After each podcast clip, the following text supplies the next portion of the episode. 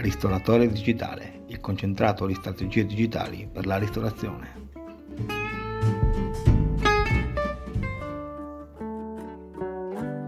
Facebook, Instagram, WhatsApp, KO per oltre 5 ore. Quello di ieri sera non è il primo KO della famiglia Facebook che ha colpito il mondo intero.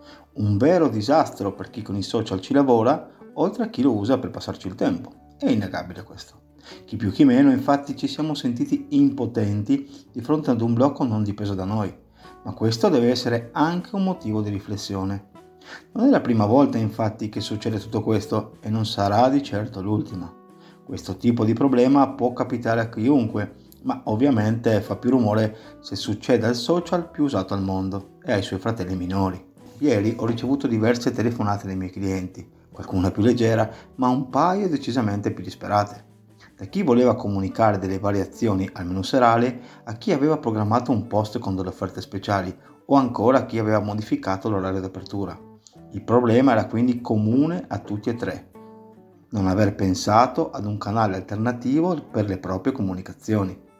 Lo dico sempre e lo ripeto ancora, i social non possono e non devono essere il solo canale comunicativo del tuo ristorante.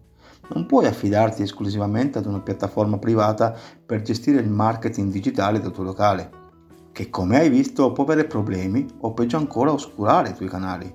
Certo, ieri sera ho solo cercato di tranquillizzare i clienti e non era certo il momento di ricordargli tutte le volte che ho provato a convincerli della necessità di diversificare i propri canali.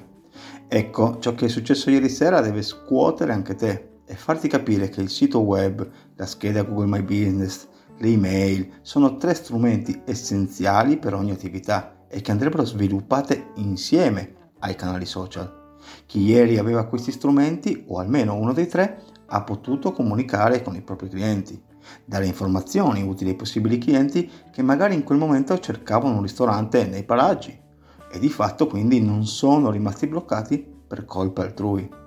Non puoi perdere altro tempo o sperare che non accada più, non è questo il modo corretto di affrontare il digitale. Non puoi infatti rischiare di restare nuovamente tagliato fuori.